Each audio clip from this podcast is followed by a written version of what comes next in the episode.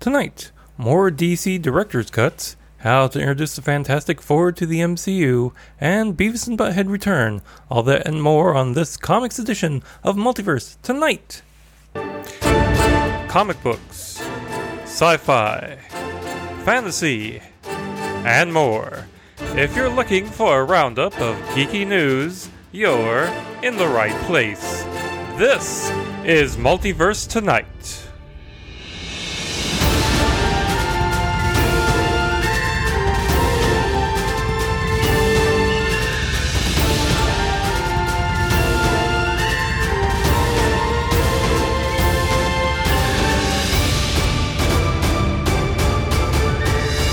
And here's your host, Thomas Townley. Hello and welcome to episode 85 of Multiverse Tonight. I'm your host, Thomas Townley. And uh, I'm really kind of winging it here. I have no notes at the beginning, at the top of this uh, show. Uh, hopefully, in the last episode, there's an interview with Dayton Ward. Otherwise, uh, that show was a little bit shorter. But uh, let's go ahead and get on with the DC Comics news.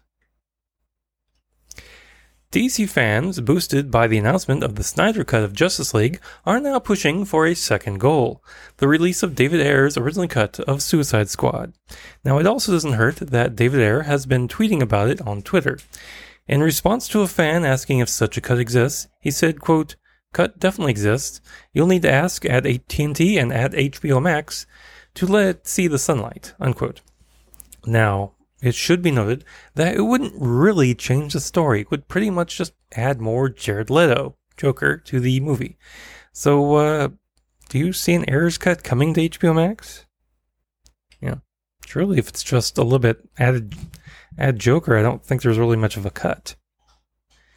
Now, uh, while we're at the movies uh, and HBO Max, HBO Max has added a ton of new uh, movies to it include the Batman animated movies, the Blade trilogy, Fantastic Four, the Green Lantern movies, Emerald Knights, and First Flight, Inkheart, the Justice League animated movies, Mad Max, Mad Max Beyond Thunderdome, Star Trek 20, 2009, Sci- Space Jam, Superman's 1 through 4, and Superman Returns, watching the movie, and many more.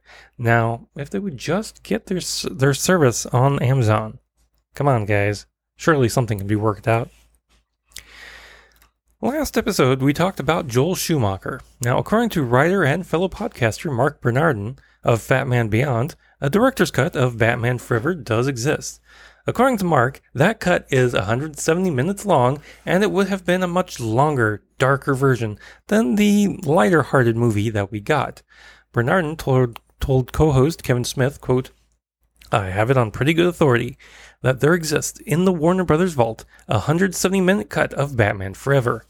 I think that went much deeper into his childhood psychosis and his mental blocks, and that it was a far more serious, darker version of that movie. That was one of the first assemblies that Joel filed with the studio, and they eventually cut it down because they were like, it's too dark for kids. We gotta sell these Happy Meals. So maybe let's not invest ourselves in the trauma of childhood murder. We've got Jim Carrey. Let's let him do some bleep, unquote. Now, Kevin Smith replied to that. In a world where Joel Schumacher just passed away, what an interesting, wonderful testimony that would be to his work to see a totally different version of Batman Forever. Unquote. So, uh, you know, what do you think about you know AT and T? Maybe you'll get some more eyes on HBO Max with this one, and uh, since you already have it in the vault, it wouldn't be that hard to you know put it back out. Now, uh, there's a new Batman. The new Batman series already has a spin-off series in works at HBO Max. Now, this new series, which hasn't had a title yet, will come from director Matt Reeves and Terrence Winter, and will be uh, and will be uh, re- with uh, Reeves, and will be sent in the word that the Reeves will be creating the film with the intent of launching a new Batman universe across multiple platforms. The show will, quote, build on the film's examination of the anatomy of corruption in Gotham City. No word on when it will come out. But the movie it's based upon, The Batman, doesn't hit theaters until October 1st, 2021. So there you go. Batman, Batwoman has found its new star, Javicia Leslie, late of the CBS series God Friended Me. Now, she's set to replace Ruby Rose as the star of the show. Now, in a statement, she said, quote, I'm extremely proud to be the first black actress to play the iconic role of Batwoman on television. And as a bisexual woman, I am honored to join this groundbreaking show, which has been such a trailblazer for the LGBTQ plus community. Unquote. Now, Leslie will be playing a brand new character for the show named Ryan Wilder, who is, quote, likable, messy, a little goofy, and untamed, and nothing like Kate Kane, the woman who wore the batsuit before her, and also not your stereotypical all American hero. Unquote. Now, Ryan is described as a former drug runner who now lives in the van. Unquote.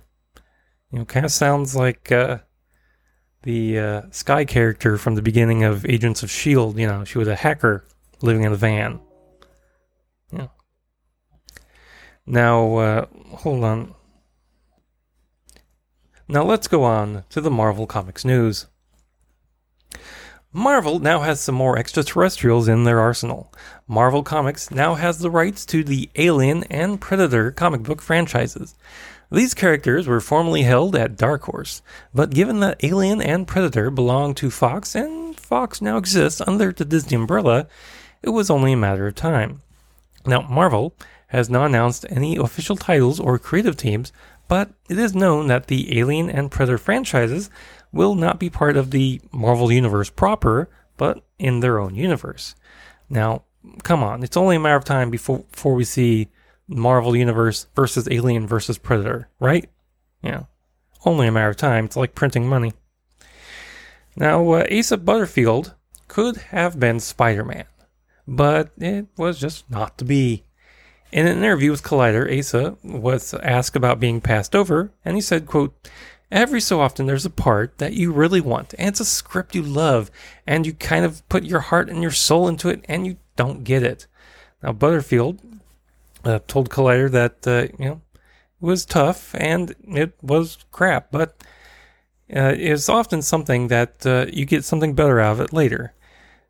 Quote, and so, in the case of Spider Man, I did Netflix's Sex Education because I wouldn't have been able to do both of those at the same time.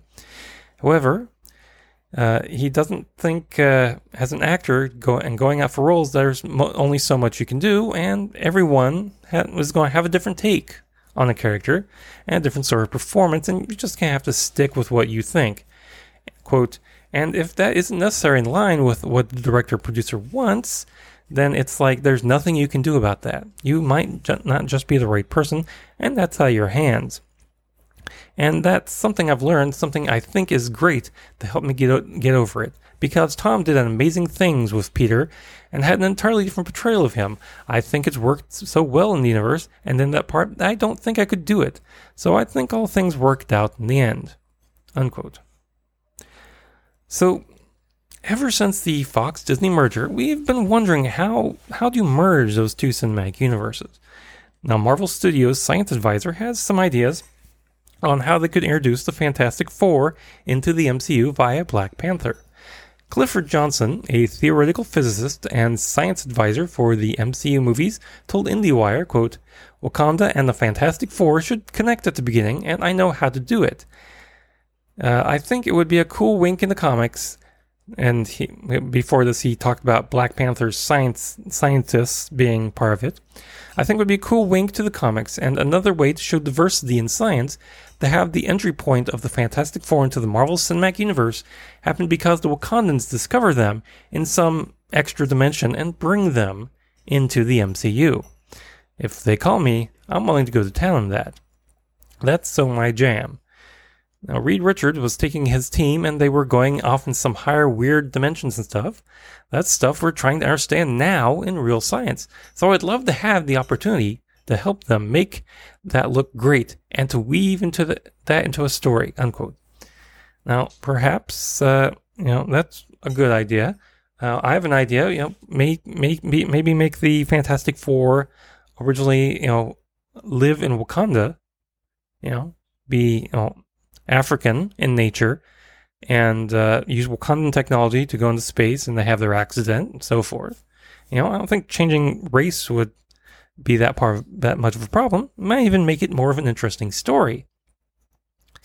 Marvel Entertainment has announced a new multi year deal with Scholastic to release a series of original graphic novels starring Marvel characters. The books will be released under Scholastic's graphics, graphics media imprint. The first deal in the book, in the, the first book in the deal will be Miles Morales Shockwaves by Justin A. Reynolds with art by Pablo Leon. Future books include a Kamala Khan story from Nadia Shammas and a Shuri story by Roseanne A. Brown. Now let's go on to the geek news. Now, DragonCon, like most cons, are going virtual for its 2020 edition. Quote, we are heartbroken to make this announcement, but do so with the support of you, our fans, our partners, the Atlanta Convention and Visitors Bureau main office, and the City of Atlanta. For that, we thank you. While we aren't able to welcome you back in person this September, we will be taking our 2020 event virtual this Labor Day weekend with a free to the universe experience. Keep those calendars marked and stay tuned for more details in the coming weeks. Unquote. Now, Labor Day weekend is scheduled for September 3rd to the 7th. Now, speaking of virtual cons, Sideshow Collectibles, which often has its own booth at shows like San Diego Comic Con, will do its own online show this year. From July 20th to the 26th, they'll give fans an opportunity to engage the Sideshow teams and look at their virtual booth. Game fans and collectors alike will have access to live HD streams of all the new product re- reveals and con exclusives. Sideshow's Andy Smith said, quote, the Sideshow Con idea was really born out from our sadness about the cancellation of the physical San Diego Comic Con. We want to find a way to showcasing all the new products that Sideshow and our partners are unveiling this year, but also try to bring uh, all the engagement, discussion, interaction, love, and enthusiasm of an in person event to this venture. We decided to build a physical, real world sideshow booth space and we're filling it with new and never before seen and fan favorite products from Sideshow, as well as our brand partners like Hot Toys, PCS Collectibles, DC Direct, Prime One, and more. All of this will enhance our annual experience, online experience we offer to the fans. Unquote. Now, the items on the booth, virtual booth, will change from day to day. To find out more, head over to Sideshow's homepage. The link is in the show notes. A spin off of the Mission Hill animated series is in the works. Mission Hill, which originally ran on the WB at the end of the last century, before being canceled and rerun on Adult Swim. Creator Bill Oakley announced the series on Twitter, saying, quote, Mission Hill fans, FYI, at Josh Strange Hill, are working on bringing the show back and are taking it out to buyers soon. The new show takes place about six months after the original series ended, so 2000, and there's more Gus and Wally, which is why it is tentatively titled Gus and Wally. Unquote. Now, Bill got such a great response from fans on Twitter that he posted, quote, Thank you all for this enthusiasm, and thank you for those of you who want to work on the show. Right now, it's just me and Josh and the studio and this six page document. But if HBO Max, Netflix, Hulu, or Adult Swim wants to make a preemptive offer based on this thread, awesome. Unquote. So far, no takers. Beavis and Butthead are making a comeback. Comedy Central and series creator Mike Judge are teaming up to bring the duo back for two new seasons with spin offs and specials as well. Mr. Judge will write, produce, and voice the show, which will see the pair deal with the Gen Z world. Mike Judge in a statement said, quote, It seemed like the time was right to get stupid again, unquote. No word on when the show is expected to debut. It's not my cup of tea, but it's someone, so more more power to you. Jason Momoa is getting cold. Deadline reports that Warner Brothers and Stampede Ventures are making a live action Frosty the Snowman featuring the voice of Jason Momoa as Frosty. Jon Berg and Greg Silverman, Geoff Johns, Roy Lee, and Mr. Momoa will produce the film with David Berenbaum writing the script. Now, Frosty will be a CGI effect in the film, no timetable for this release. I'm guessing Christmas 2022. Now, he's played the guy who's been in water. He's now going to play a snowman, so there's ice. I guess he has to do a movie about being fog. Now, I'm uh, there's not been a real happy reunion between Diamond Comic distributors and comic book shop owners. According to the Hollywood Reporter, stores are reporting that they're being charged more for shipping, which is eating into their meager profits. The Hollywood Reporter has learned that this is partially due to a relatively new policy that sees orders divided up into smaller shipments, which leads to more charges. Brian Hibbs, the owner of a store in San Francisco, expressed in an email to uh, to Hollywood the Hollywood Reporter, quote, I was rough, paying roughly 6% of wholesale on shipping from Diamond pre pandemic. This has raised to approximately 10%, and we've had single weeks rise as high as 25%. Unquote. Now, Diamond is disputing this, saying that the cause of the shipping uh, increases is that publishers are not publishing enough. Now, I won't go into the rest of the article. It's a fascinating article. But uh, I'll have a link to that in the show notes, and uh, you can make a decision for yourself. But uh, I'm afraid this might just be another nail in the coffin of the comic book retail industry. And I'd like to close tonight by paying tribute to the late Carl Reiner, who just passed away at the age of 98. Now, if you're young and asking who's that, you'll know his voice from 2019's Toy Story 4, where he played Carl Reineroceros. He also cameoed on dozens of shows such as Justice League Action, Family Guy, Bob's Burgers, The Cleveland Show, House, The Bernie Mac Show, King of the Hill, and dozens more. For those of us uh, who are older, he was the creator and main writer and occasional guest star of The Dick Van Dyke Show. He also directed The Jerk, The Man with Two Brains, All of Me, and Oh God. He's also the father of Rob Reiner he passed away from natural causes. And that brings us to the end of the comic book news. Now, uh, be sure to check us out on social media. We're at Twitter at Multiverse Tom. We're also on Facebook and Instagram as well. And if you'd like to contribute some money, please visit mtpodcast.com to go to the Ko-fi, Patreon, and glow.fm links, or go to multiversetonight.com and be sure to check out the affiliate marketplace links, the link to the TeePublic store, our show notes, and so much more. And if you're a subscriber, please be sure to share us with your friends or inflict us on your enemies. And if you're brand new to the show, please be sure to subscribe. Doesn't cost you anything. And leave us, and uh, if you want to leave us some feedback, that's fine as well. Let me know how we're doing. Now, special thanks to Shane Ivers for the intro music and Lobo Loco for the outro theme music. Thanks for watching the comic book edition of Multiverse Tonight.